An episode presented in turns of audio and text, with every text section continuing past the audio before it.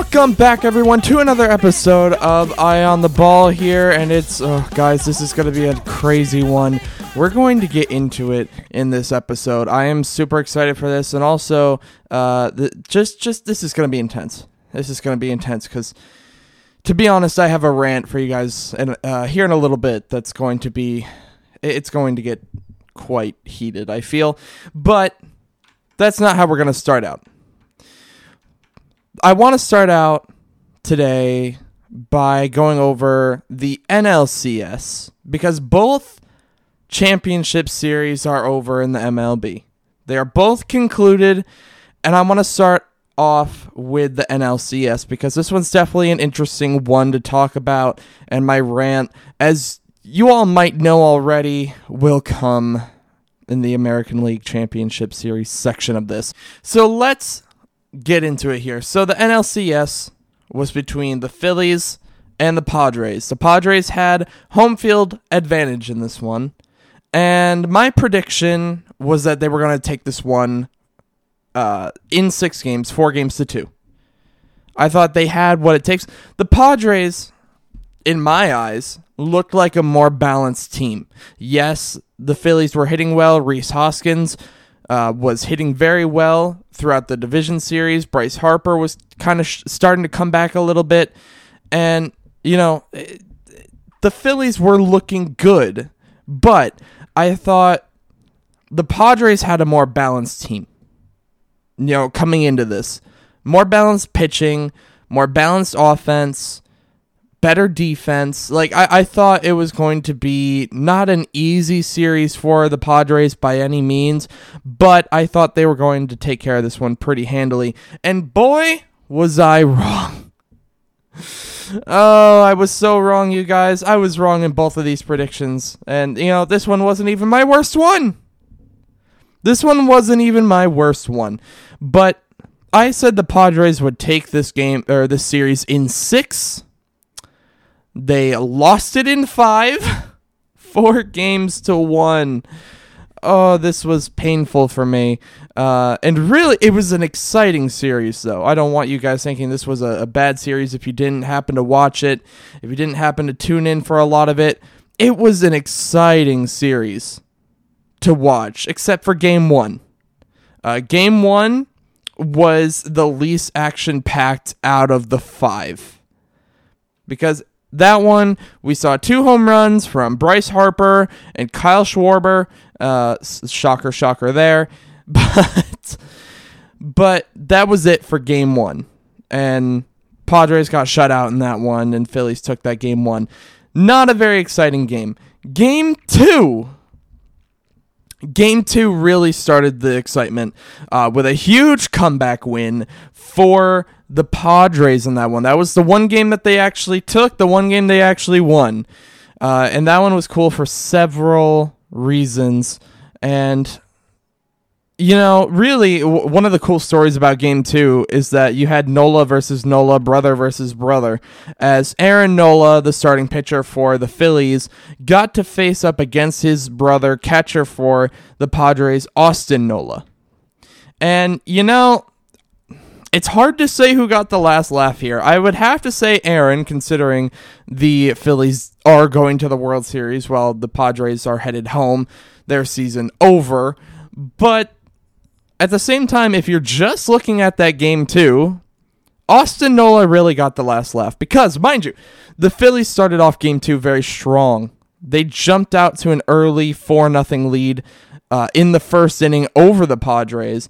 But that didn't last for very long because in the bottom of the second, uh, Brandon Drury and Josh Bell had opened up the inning with back-to-back home runs. So it ended up being four to three after two. But then a couple innings later, after some scoreless ball, uh, pitching calmed down a little bit, everyone settled in a little bit.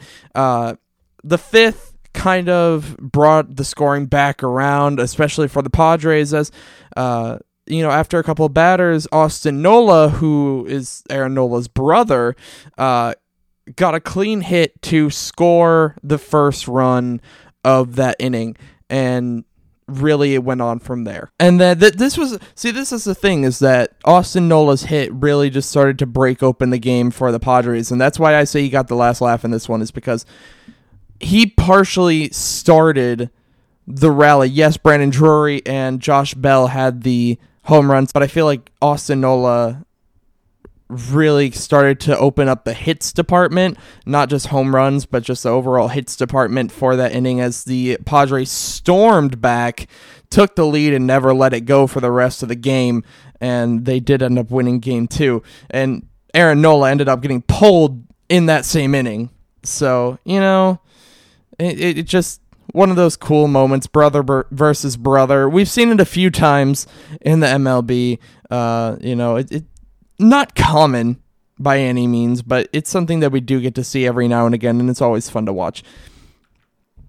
And Rhys Hoskins had home run fun in this series. He was just going off. I feel like every time I checked my notifications, it was, you know, home run Rhys Hoskins, home run Rhys Hoskins. Like, he had two in one game, in I believe game five, uh, game, th- game four, or game five. And it was it was just his series. He's been on fire during the postseason, and he's he's just been electric. Not even just with home runs, but getting hits uh, all over the field. He just hasn't been able to be stopped. No one has been able to slow him down this postseason, and he, he's just looking at his best. Which is, you know, it's interesting because Hoskins has had some ups and downs over the past couple of years. So to see him kind of thriving, to see the Phillies thriving uh, in this manner is is quite amazing, to say the least. To take down the Cardinals uh, and to move on and then face down, you know, the Padres and really just continue to go, go, go, just continuously amazing. Uh, the division series they got through that, just their entire trek up till now has been astonishing. And you have to love the underdog story here, and they are headed to the World Series. Juan Soto was kept relatively quiet too for the Padres. That was one major thing for this Phillies team is that they kept Juan Soto quiet. And even when he started to heat up a little bit later in the series, uh, he had a couple home runs later on in the last couple of games. He had some big hits, but the thing was the Phillies never really stopped coming back. They just could not be stopped. They kept scoring runs. They kept the Padres and Soto and that entire team just quiet enough to sneak by.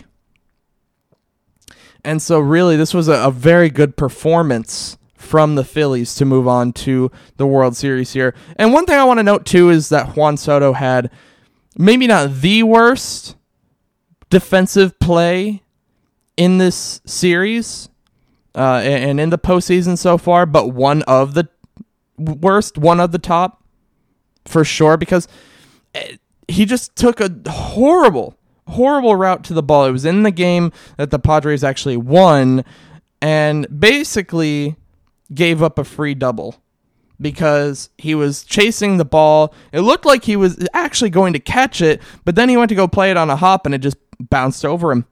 Took a horrible route to the ball, couldn't come up with the ball at all, whether on the bounce or on the catch, doesn't matter. He just he, one of the worst plays for sure. Uh, and you know, it, it's crazy because you have Juan Soto, who's such a generational talent with the bat, such an amazing player at the plate, but defense is not great. We'll put it that way. He, he's not a defensive star, and yet has been up for a Gold Glove this year. He's up for a Gold Glove, and that shocks me. To be honest, that that truly shocks me that Juan Soto's up for a Gold Glove. Um, hasn't hasn't performed very well as a defender. You know, he's never been known for his defensive talents. He just hasn't. You know, he's been known for his abilities at the plate. That's always what it's been. But, you know, what are you to do? Uh, but again, the Phillies got to celebrate on home soil. They did finish this series off in Philadelphia and so they got to celebrate on their own soil. This is the first time they've been in the World Series since 2009. So congratulations really to the Phillies for making it this far. Congratulations to Rob Thomson uh, for getting a contract based off the performance ever since he took over as interim manager. He got a full contract, a three year contract as the manager of the Phillies, and I, I wish him the best of luck. And we'll see what happens in this World Series. Maybe the Phillies take home a ring.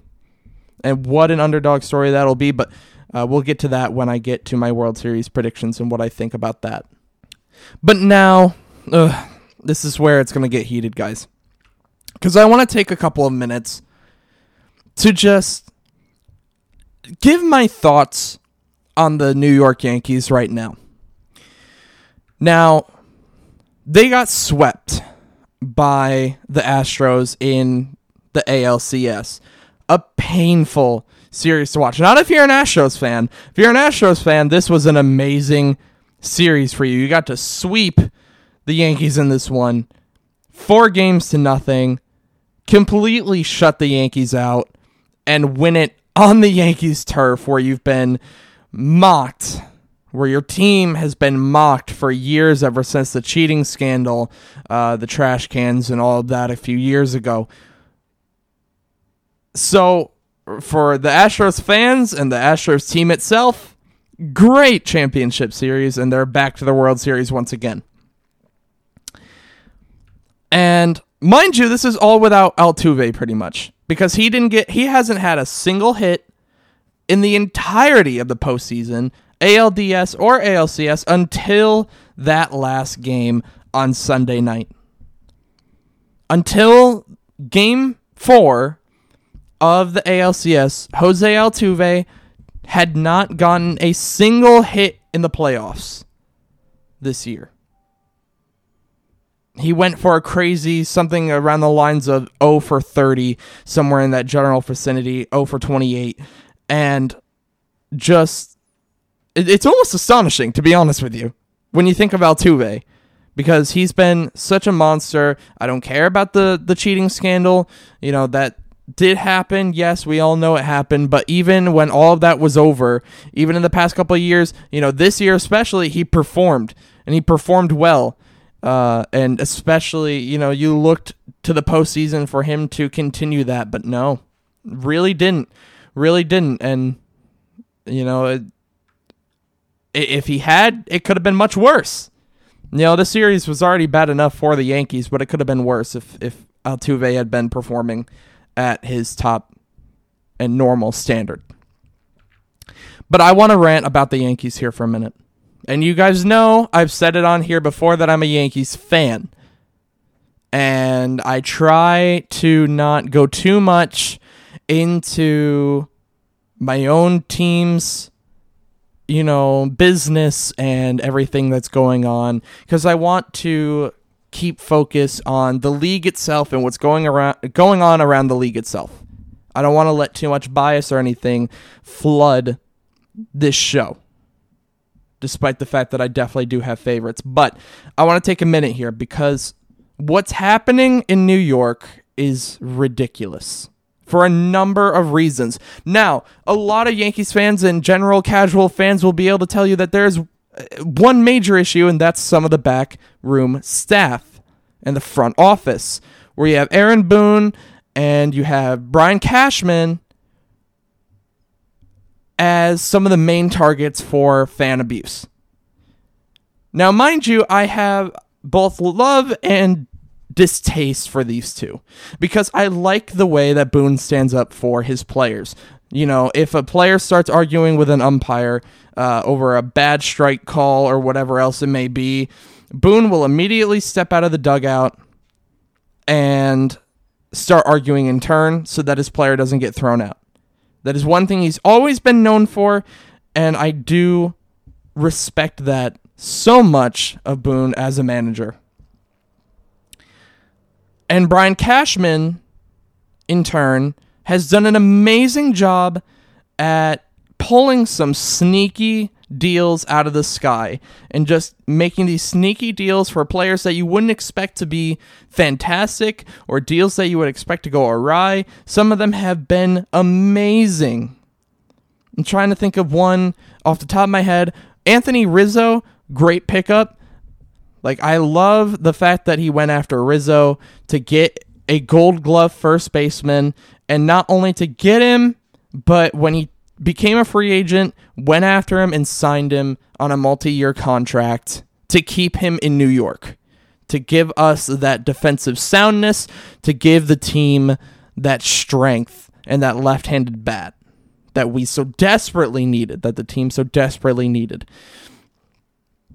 But here's my problem, and what a lot of people are also complaining about right now is that they overly defend some of these players or misuse these players. That's one of the biggest issues that I have.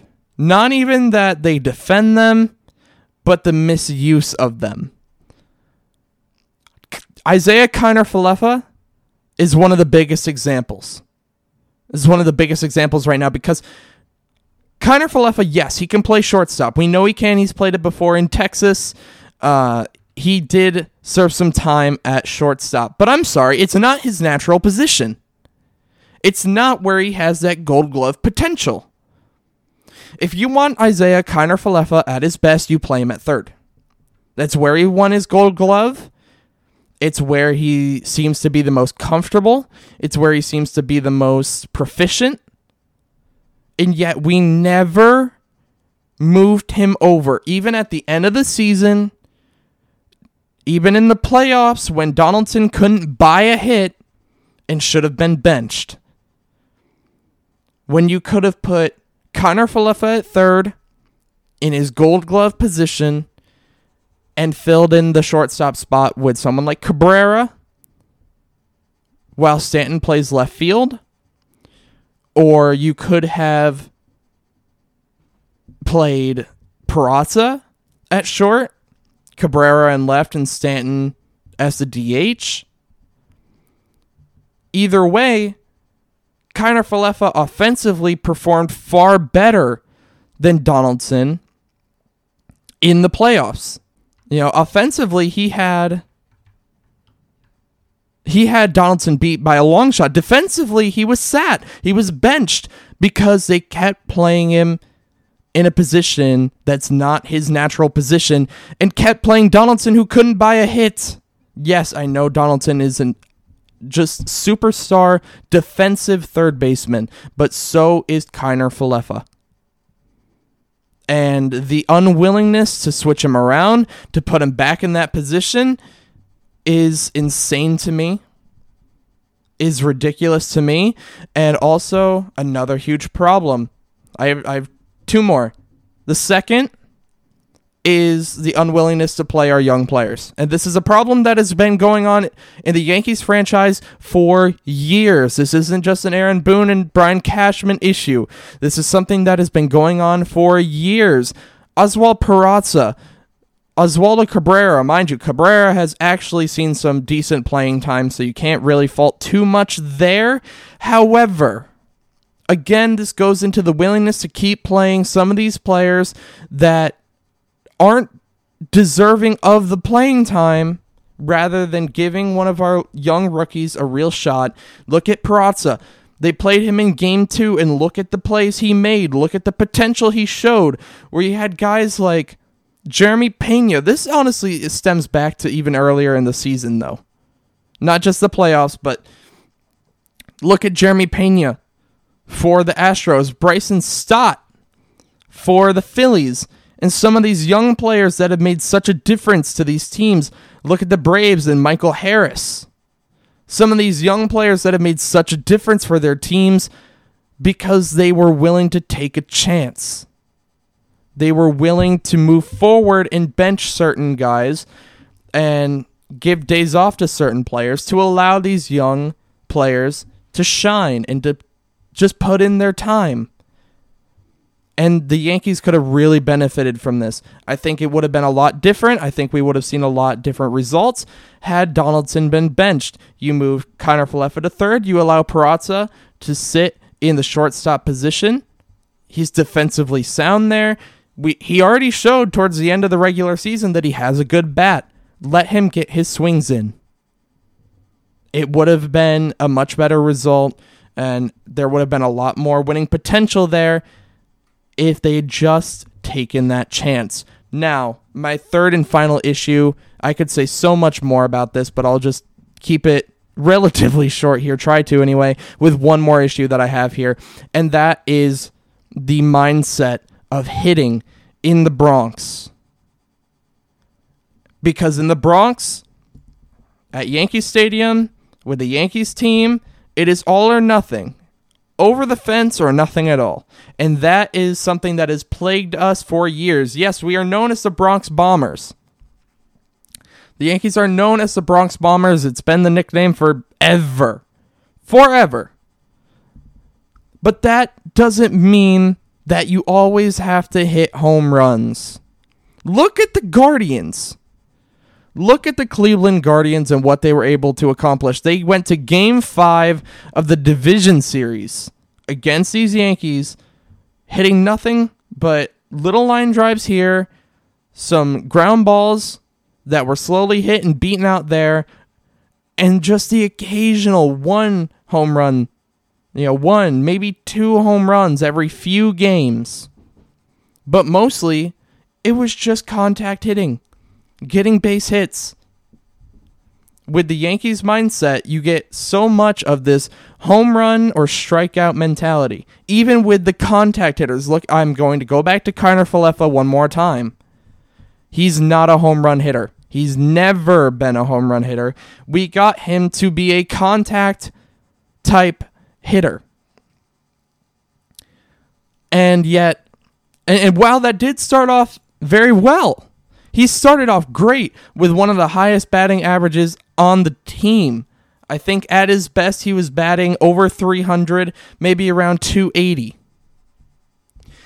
And that was working out so well. But slowly and surely, we saw his batting average drop a good 20 points or so.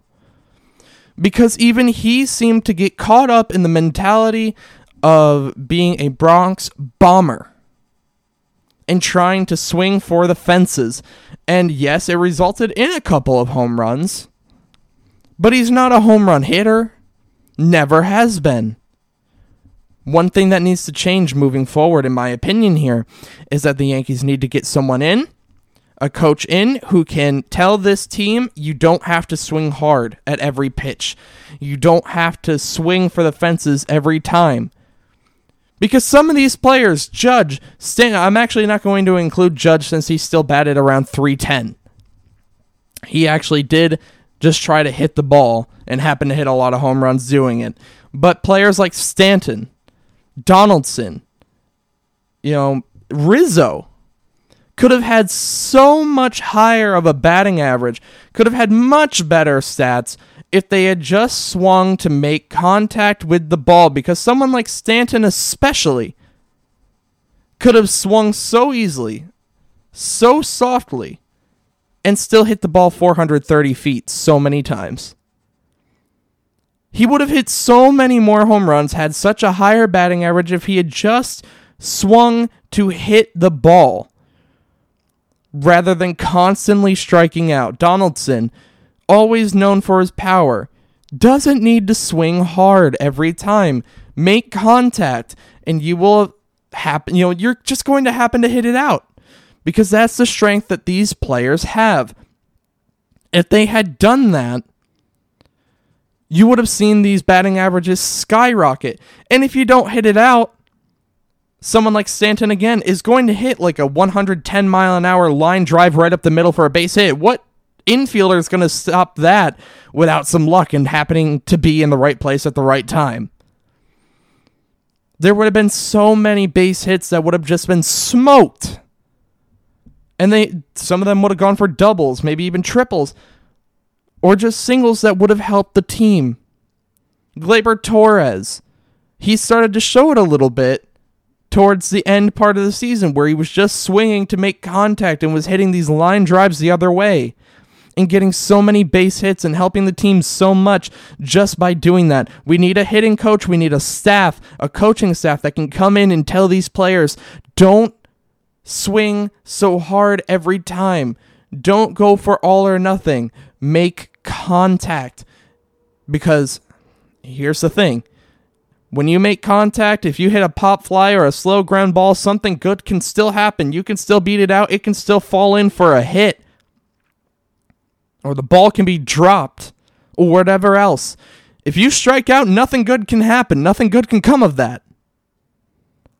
So that's one of the biggest Yankee issues right now and something that has to be figured out moving forward. But that's my rant. Uh, I, I had to take the time I felt to really discuss that and really get that out there because, you know, it, it's just one of those things that we're seeing a lot in baseball. This isn't just a Yankees issue, even, but it's something that's happening a lot around baseball, uh, partially because of all these analytics, you know, talking about launch angle and velocity and things like that.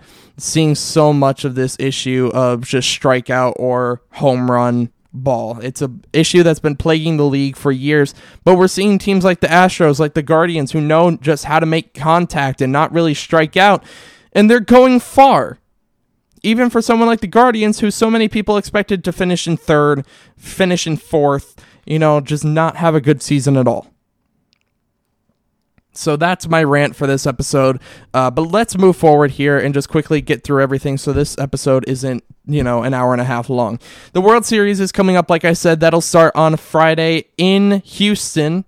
Uh, the Astros have home field advantage for this World Series. And uh, again, that'll be the Phillies versus the Astros starting Friday night at 7 Eastern Standard Time. This is going to be an exciting World Series. You have the underdog versus kind of the super team. Even though the Astros have a payroll that is far lower than the Phillies. The Phillies is the underdog team by far. Now, the Phillies have been surprising. Their offense has been borderline unstoppable. Their pitching surprisingly uh, competitive and very good. However, I can't predict that they win this one. The Astros are just too good. That pitching staff, Framber Valdez, uh, Justin Verlander, of course, uh, just all the Christian Javier, all these pitchers that have been doing so well. And you look to their bullpen, and they have starters in their bullpen. They have Luis Garcia, they have uh, Seth Martinez, they have Jose Urquidy in their bullpen, along with their other just all star pitchers. And so they are so full of depth on the pitching side, on the offensive side, so talented from top to bottom. And while the Phillies have been an amazing underdog story up until now, I'm going to say that they lose it in six. I think that the Astros are going to take both game one and game two at home.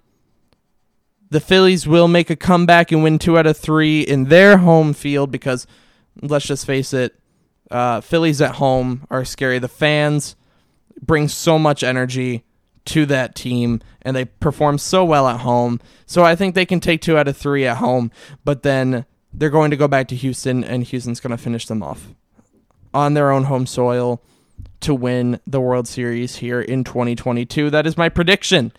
But it's time to move into the NFL as we get into last week's predictions and results.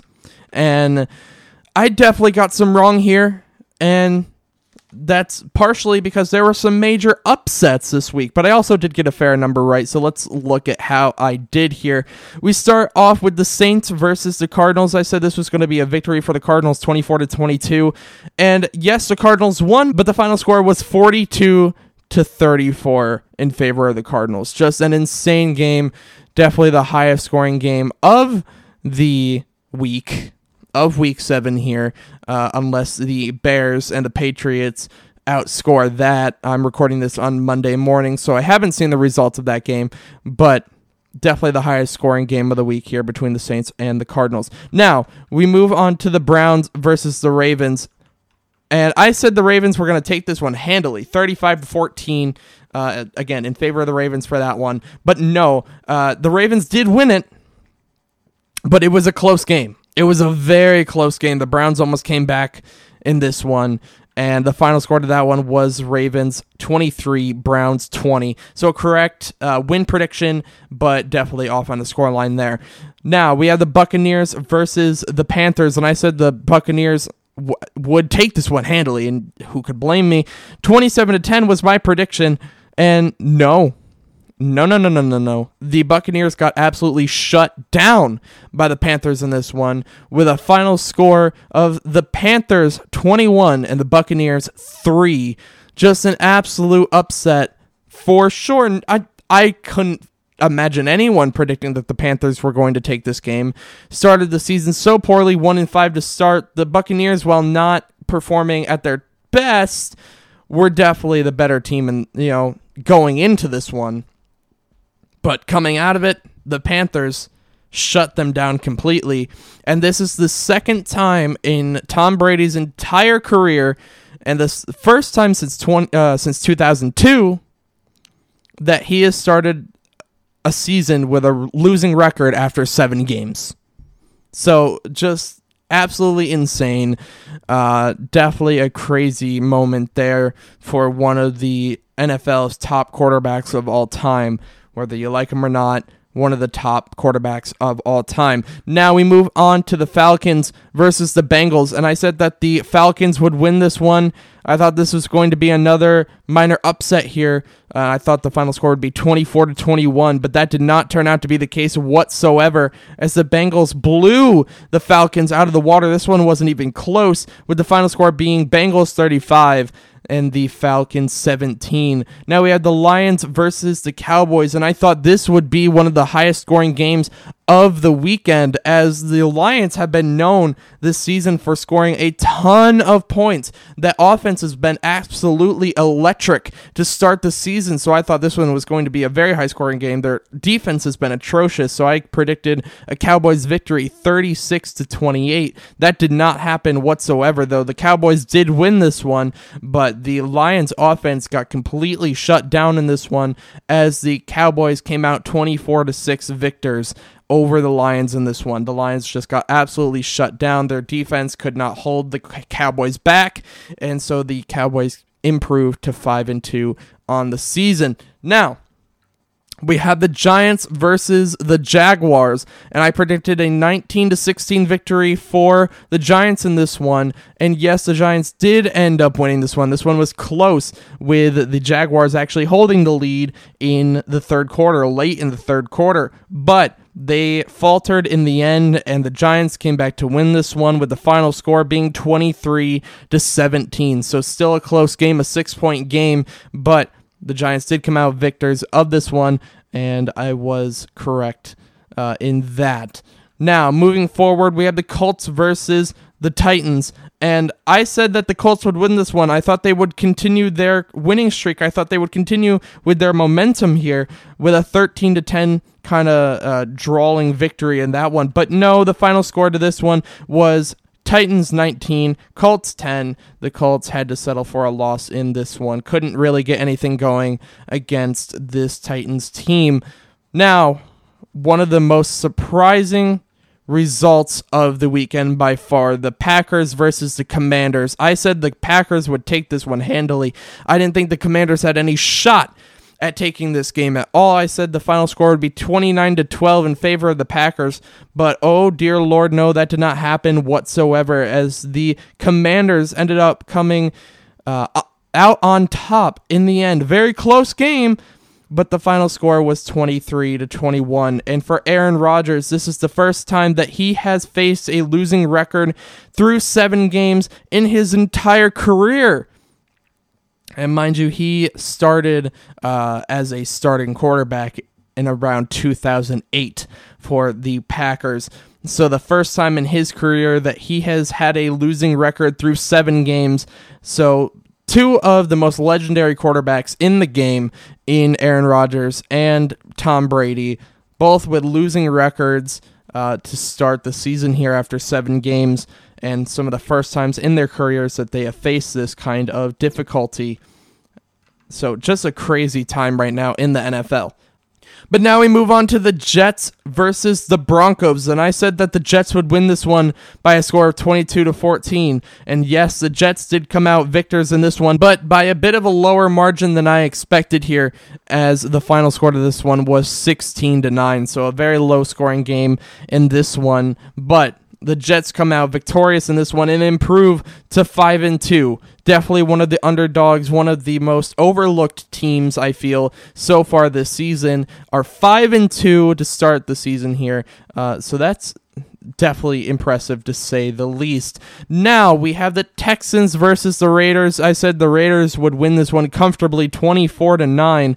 And yes, they won it relatively comfortably. I did get this one correct, but the Texans, both teams scored more than I expected here, with the final score being Raiders 38, Texans 20, and the Texans fall again. They only have one win on the season right now, uh, with their record being, I believe, one five and one, one four and one. Uh, one of the two there. The Raiders starting to stay just starting to steady the ship a little bit here as we move deeper into the season. Still not playing at their best necessarily, but definitely a good win for them in this one. Now, Another bit of a crazy game here. Definitely not a result I expected. Now, I said that the Seahawks would beat the Chargers 22 to 19. I thought this was a bit of an upset call. I thought I was making a good call on this one and a bit of a surprising one. But the Seahawks just had to come and one up me, didn't they? As they ran out 37 to 23 victors in this game.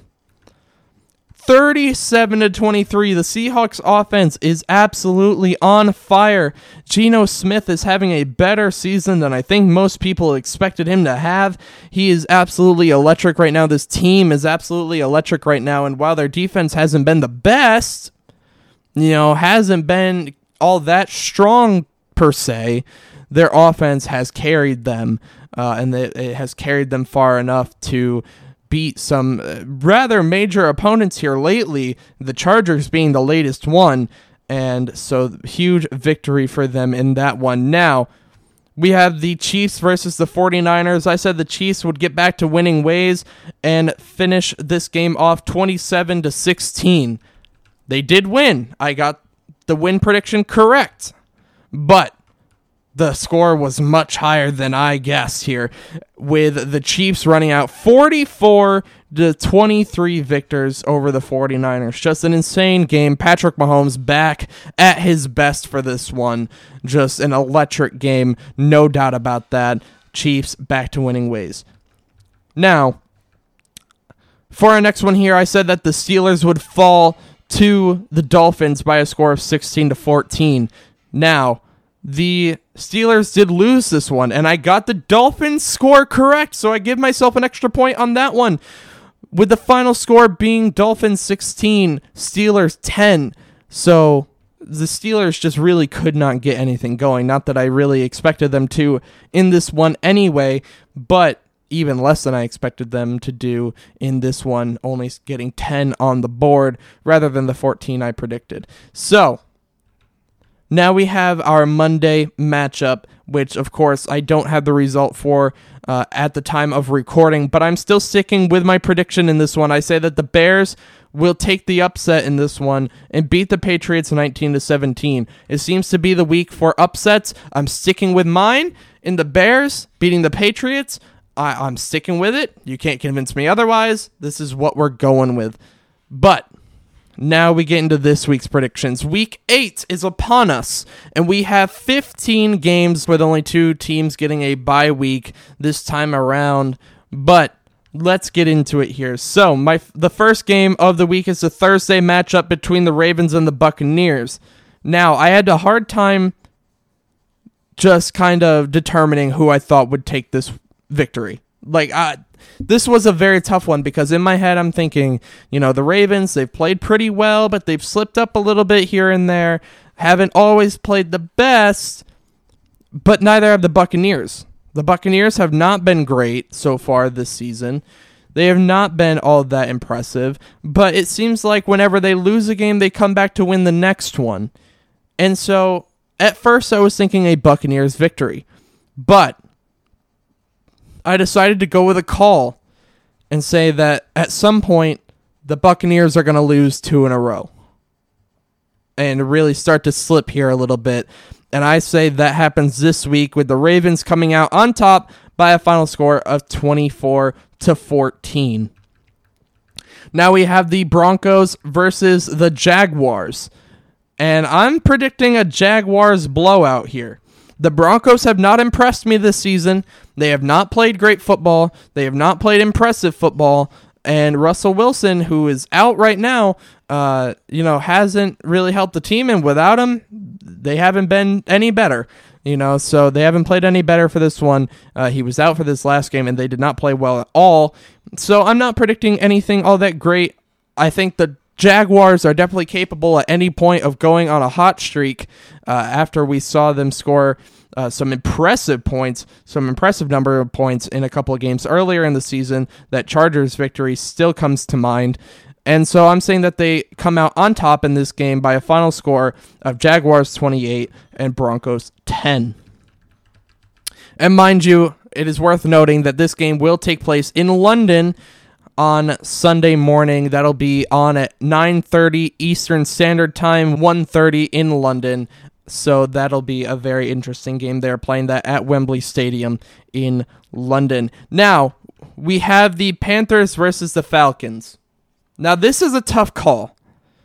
Because on one hand, the Falcons have been very surprising in their ability to score points and win games. They have a 3 and 4 record right now. They're actually not performing that badly overall. Yes, they got absolutely, you know, kind of crushed in last week's fixture, but overall, they've been a very surprisingly good team, whereas the Panthers have not been. The Panthers, up until their shutdown of the Buccaneers in week seven, looked a little hopeless. And so it's really tough for me to make the call because they had an amazing game against the Buccaneers. Do they continue that? Or do the Falcons get back on their feet, score a ton of points, and kind of close the Panthers back down and make them lose their momentum? I'm saying that the Panthers win this one. I'm going to make the call and say that the Panthers win this game 20 to 10. I don't think it's going to be anything all that insane, but I'm going to say that they shut down this Falcons offense and take this one 20 to 10. Now we have the Bears versus the Cowboys, and I wish I could call an upset on this one. I really do. I would love to see the Bears beat the Cowboys and shut them down. I, I think that would be a lovely thing to see as an Eagles fan. But, but, looking at this more objectively, I can't. I can't predict an upset for the Bears in this one.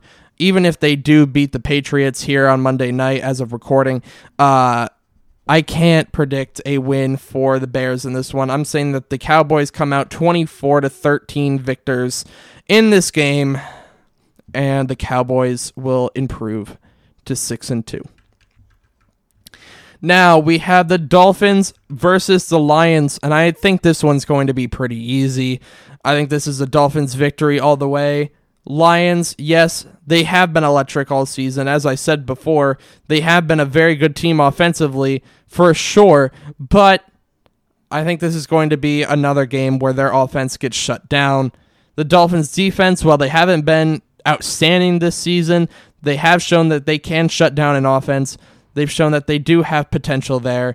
And so I think it's going to be pretty easy for them. Uh, a pretty decent offense overall over this rather atrocious Lions defense. 24 to 9 is my final prediction here. Now we have the Cardinals versus the Vikings, and I say that the Vikings are going to continue their very good run, improve to six and one on the season with a 31 to 20 victory over the Cardinals in this one. I think this one could be interesting. No doubt about that. I think this one could be very exciting to watch, but I'm saying that the Vikings win this one and improve to 6 and 1.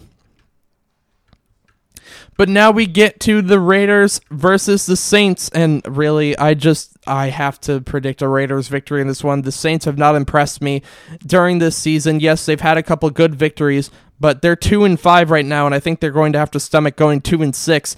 As I think the Raiders are starting to steady the ship here, they're starting to play a lot better uh, since their early woes, and I think they're going to win this one pretty not not entirely comfortably, but 22 to 13 is my final prediction in this one.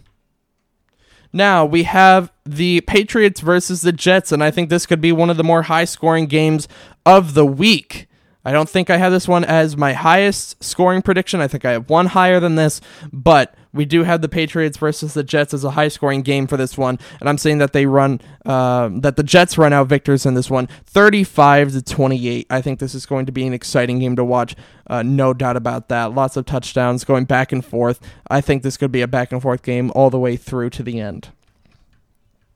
Now we have the Steelers versus the Eagles, and I mean, I can only predict a victory for the Eagles in this one, right? Yes, the Steelers have proven that they can beat some good teams. They beat the Buccaneers a couple weeks ago, so they're not incapable of beating good teams. But I think the Eagles just have too much in this one. I think they have too much uh, potential here. They're rested. They had the bye week this past week. The Steelers had to get shut down by the Dolphins in week seven here the Eagles are going to run out 28 to 10 victors in this one. The Steelers are going to be shut down once again. But now we have the Titans versus the Texans, and I think this is another Titans victory. The Texans, again, just haven't shown that they have much in the tank, haven't been playing very well at all this season, and I think this is going to be a rather comfortable 19 to 9 victory for the Titans. I don't think the Texans are going to get very close in this one at all. Now, we have the Commanders versus the Colts, and I have a call to make. Do the Colts recover from their loss this past week with the Commanders, you know, kind of falling back off the, the wagon again, or are the Commanders going to take their momentum from beating the Packers into week eight here? And I'm going to say that the Colts get it back. I'm going to say that the Colts get back to winning ways in this one and beat the Commanders by a score of 24 to 16. Now we have the 49ers versus the Rams in this one. This is going to be close. I think this is going to be the scrappiest game of week 8 here. I think this is going to be back and forth all the way into the fourth quarter and I think the Rams are going to come out on top by a field goal. 23 to 20 is my final score with the final field goal being scored in the last 3 minutes of the game. Tied 2020 deep into the fourth. I say the Rams win this one at the end, uh, 23 to 20. We have the Giants versus the Seahawks. Now, with the way that the Giants have been performing, normally I would have predicted them to be the victor in this one. But the Seahawks have been terrifying. And this is the one game I said was going to be higher than the uh, Patriots Jets game. Because I think the Seahawks have the potential to really upset this game and, and get the upset in this one over the Giants. And I say that this game finishes 38 to 27. Yes, you heard that correctly. 38 to 27. This is going to be an exciting match. I it doesn't matter one way or another. This is going to be an exciting matchup, and I think that the Seahawks, you know, they're they're going to win this one. They're definitely not the favorites to win this one, but I say they take this one. Packers versus Bills is our next one. And really, if you had put the Packers up against anyone else, I would have said that they get back to winning ways because right now they're facing a three game losing streak, which is so, so beyond rare for them. They haven't won a game, I believe, since their victory over the Buccaneers a few weeks ago. And I think they're going to have to stomach another loss. I think they're going to have to make it four in a row. I think the Bills are just too good right now. They're rested. They had the bye week in week seven. I just don't see the Packers really coming back and winning this one. And I'm saying that they're going to get kind of crushed in this one with the Bills coming out 28 to 14 victors. Sorry, Packers fans, but I don't think it's looking good for you right now. Now we get to the Bengals versus the Browns. And, you know, the Bengals did have a good game in week seven. They played very well, shut down the Falcons with little issue. I don't think it's going to be entirely the same against the Browns. I think the Browns are still sneaky while their record doesn't show that. Their record isn't great right now. I think they have the potential to make this a closer game than it was against the Falcons. So I'm saying a 24 to 18 victory for the Bengals. I still say the Bengals win this one. I think they're starting to get back on track here after a very poor start the first few weeks of the season. They seem to be getting back on a roll here. And I think that'll continue. I think they have the potential to make that continue and come out on top of this one. Like I said, 24 to 18 over the Browns.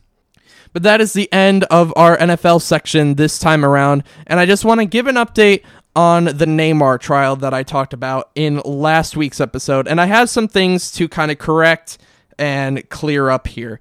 So, I accidentally stated in the last episode that uh, Neymar's father was Sandro Rosell, the former president of Barcelona. That was a complete mix-up and a miswording on my part, and that that they are two completely separate people. They are two completely separate people, um, and so the former president was Sandro Rosell, but that is not Neymar's father uh, whatsoever. Two completely separate people on that one. Now, I do want to get into a bit of a clearer look at what the possible sentencing could be for everyone involved in this lawsuit. Now, Neymar himself could be facing two years in prison for corruption, as well as a 10 million euro fine. So that is the potential sentencing for him if he's convicted. His father, Neymar Sr., could be facing two years in prison time, again for the same charge of corruption. Neymar's mother could be facing one year in prison. Former Barcelona president Sandro Rosell, this is where the sentences get a little bit heftier. Rosell could be facing five years in prison and 10 million euros in fines for fraud and corruption, along with a three year suspension on any commercial or business activity.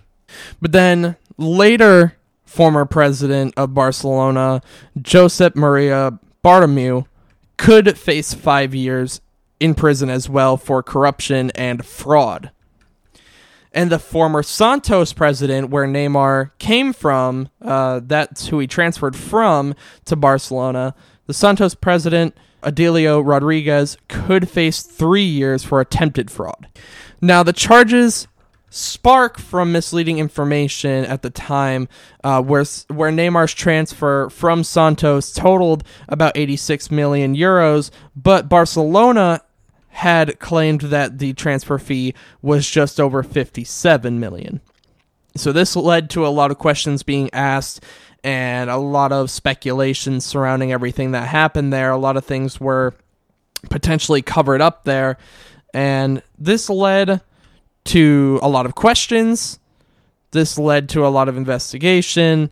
And the Brazilian investment firm DIS, who owned 40% of Neymar's rights at the time, has brought forward this complaint. They brought forward the complaint back in June, uh, saying that they weren't properly compensated for the transfer because the firm gave Neymar's family millions of dollars in 2011 to help secure a future transfer once Neymar's contract expired at Santos in 2014.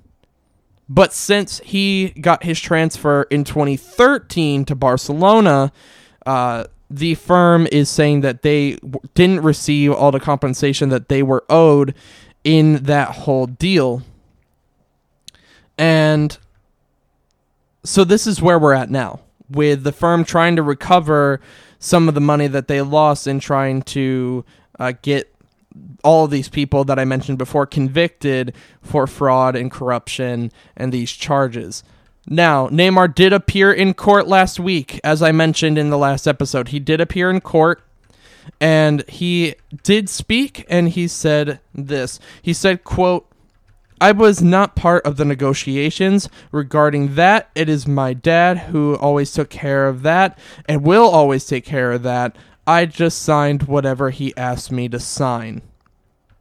So Neymar is saying he's innocent in the entire proceedings. All parties are claiming innocence in these proceedings. All defending parties are claiming innocence in their part of the transfer negotiations and the entire uh, settlement itself. And so we're going to have to see lawyers for the defending party say that the Spanish court doesn't even have jurisdiction to take this case up. So we'll have to see what happens moving forward there. Neymar is still expected to join Brazil uh, with the national team for the Qatar World Cup, which does start next month. So that'll be a lot of exciting news for us here on Eye on the Ball moving forward with the Qatar World Cup starting very soon. But that is the end of that for now. That is the end of this week's episode of Eye on the Ball. A lot going on right now. Uh, definitely had to rant about the Yankees situation. That's just everything's insane going on there. But we'll be back here tomorrow morning with an episode of Idiots in the News, and then on Friday with a roundup of the news week. Until then, you guys follow us on Twitter. If you have any predictions or any thoughts that you would like to have appear here on the show, make sure you send me a message on Twitter or the BBP News account. Both accounts are linked in the show notes. So make sure you send your thoughts and your predictions my way, and we will see if we can get them in the show uh, for the week ahead. I record these on Mondays, so you have until Monday morning to get your predictions in uh, before I record the episode for the week. But that is it for me, you guys, for today. We'll see you here tomorrow morning. Have a great start to your week or a great continuation to your week, really. Bye, guys.